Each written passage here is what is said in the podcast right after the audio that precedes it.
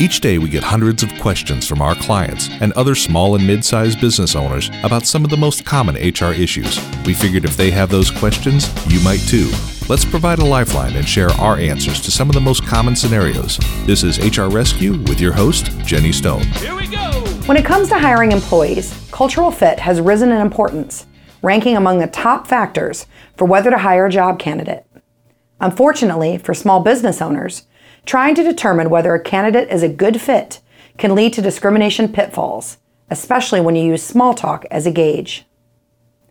Sometimes small talk can lead to inadvertently asking illegal job interview questions or being provided with information from job candidates that could be used to discriminate against them. You should avoid questions that can appear to be discriminatory, ones that relate to where a candidate lives, their age, arrest record, national origin, credit history, family status, financial status, marital status, pregnancy, race or color, religion, gender, or sexual orientation. Here are some good rules of thumb to avoid the appearance of discrimination. Stay away from anything that isn't related directly to the job. Resist the temptation to delve into personal conversation. Be direct about what traits and skills they need for the role and ask the candidate to speak to those things. Here are five illegal interview questions you don't want to ask. While some illegal questions like, How old are you? are more obvious, others are less so. Some questions seem like a cultural fit question, and others simply pop up when you let the interview meander off into small talk. Remember the rules of thumb from above and avoid letting your interview conversation head toward questions like these What part of town do you live in? This seems like a harmless question, one that would be asked out of curiosity, but it could be interpreted as an attempt to figure out if a candidate lives in a part of town where mostly minorities live. It's best to avoid it. If you want to know whether they live nearby because punctuality is important to you and traffic is heavy where you are, then ask the candidate if there's any reason they might not arrive to work on time each day. What year did you graduate from USC? While you may think a question like this is simply because you found something in common with your candidate, it's no longer innocent when you go in a direction that could help you figure out their age. The Age Discrimination and Employment Act, ADEA, prohibits any interview questions that could indicate age discrimination. Being a startup, we tend to have younger managers. Would that be a problem? This is another indicator of potential age discrimination. While it may seem like a valid question about whether you and the candidate will work well together, by asking this question in this way, you imply that you've noticed the applicant's age and see it as a potential reason not to hire them. A better way to ask this is by leaving out references to age altogether. You could say, Would you be comfortable taking direction from someone who has less on paper business experience than you do?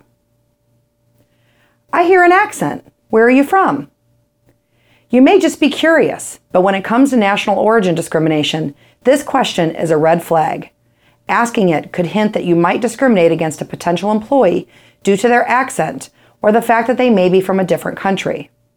If language fluency is important in the role, ask candidates direct questions about which languages they are fluent in. You can also formally evaluate their communication skills as part of your interview process. Just don't ask them if they're native speakers or whether English is their first language. How many kids do you have? Even if you've gone into the small talk zone with a candidate who has already mentioned having kids, don't ask this. In fact, even if you've already related to each other about having kids, try to avoid asking any further questions around this topic. Asking candidates about their children or if they plan to have children can signal discriminatory hiring practices. So here are four questions you should ask to help determine culture fit. How did the culture at your last company allow you to thrive or hold you back? It is hard to phrase questions about the candidate's previous employers in a way that can give you any insight into how the company operated culturally. This question allows the interviewer to learn about the previous company through the candidate's perspective of the culture. Describe the best manager you ever had and what were their characteristics. This will answer questions like What was the boss management style? And why did the candidate thrive? How does that management style relate to your management style?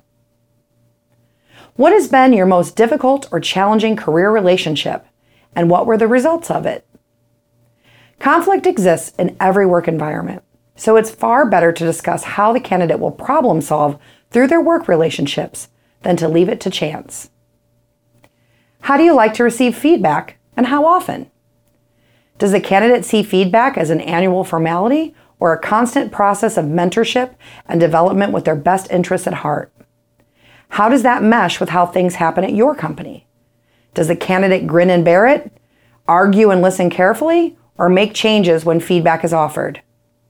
Obviously, you can't conduct a full interview with only these four questions.